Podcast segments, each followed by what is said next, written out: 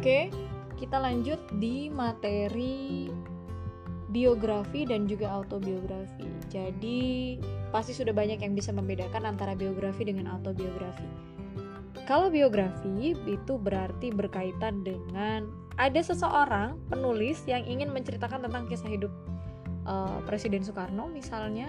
Nah, itu namanya biografi. Dia menceritakan tentang apa saja tentang kehidupannya si Presiden Soekarno dari dia masih bayi sampai dia sudah meninggal. Nah, itu dia menceritakan tentang kehidupan seseorang, itu biografi. Kemudian kalau autobiografi berarti buku atau biodata seseorang yang dibuat oleh orang yang diceritakan juga. Misalnya kayak Kris Dayanti. Kris Dayanti itu pernah membuat satu biografi yang juga dibantu oleh salah satu publishing book yang ada di Jakarta. Kris Dayanti ingin menulis biografinya dia sendiri, maka bukunya merupakan autobiografi karena si Kris Dayanti menulis tentang biografi dirinya sendiri. Itu namanya autobiografi. Tapi kalau biografi itu analoginya seperti Bu Elis ingin menuliskan sejarah hidupnya Presiden Soekarno maka karya yang sudah Bu Elis tulis itu namanya biografi? Ya karena Bu Elis menuliskan sejarah hidup seseorang itu berdasarkan apa yang sudah dia alami. Kemudian ada lagi tentang langkah dalam menyusun teks biografi. Nah Langkah-langkah dalam menyusun teks biografi secara tertulis itu yang pertama kita harus menulis draftnya dulu. Di dalamnya biasanya ada identitas, penjelasan awal, lalu si tokohnya ini punya keistimewaan apa itu kita tulis, lalu ada penutup. Lalu yang kedua, mencari sumber atau referensi dari buku melalui wawancara atau media lain yang memungkinkan.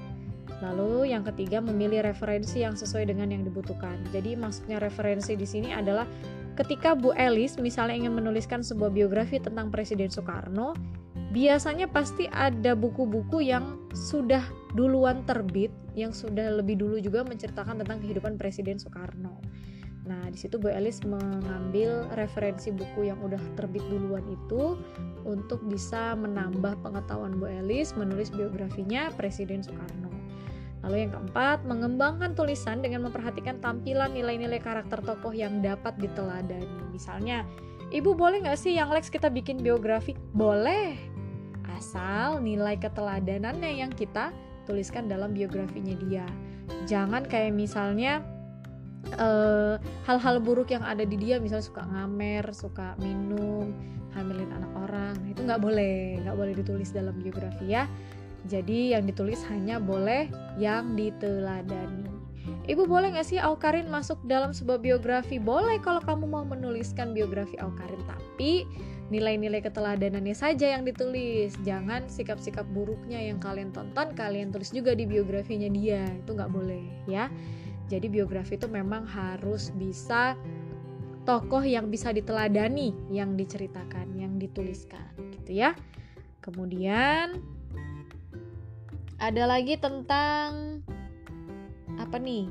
Nomor berapa tuh Definisi biografi perjalanan karir. Nah, ini udah gampang sekali, banyak sekali buku yang menceritakan tentang kehidupan tokoh-tokoh terkenal seperti uh, apa namanya? penemu-penemu listrik, kemudian Hairul Tanjung itu yang menceritakan dia dari yang cuma jualan singkong sampai akhirnya uh, dia bisa dapat julukan bapaknya media Indonesia gitu. Dia yang punya Transcorp dia yang punya semua media jurnalistik yang ada di Indonesia itu dia rata-rata rajanya ya. Kemudian tujuan dari membaca sebuah biografi tokoh ternama ya sudah pasti. Kita dapat dapat menerima efek positif dari sebuah tulisan dari sebuah bacaan. Sudah paling gampang.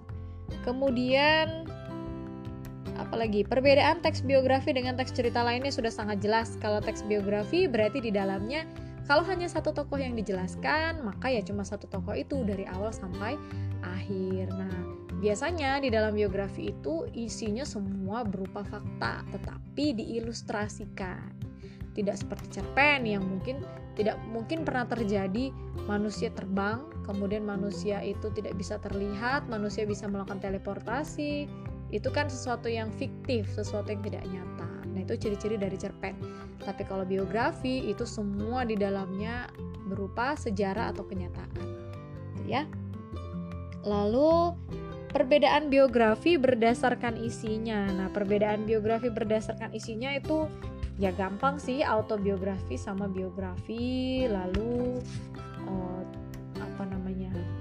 Tentang perjalanan karir, tentang perjalanan hidup seseorang dari dia bayi sampai uh, dia meninggal itu perbedaan isinya ya.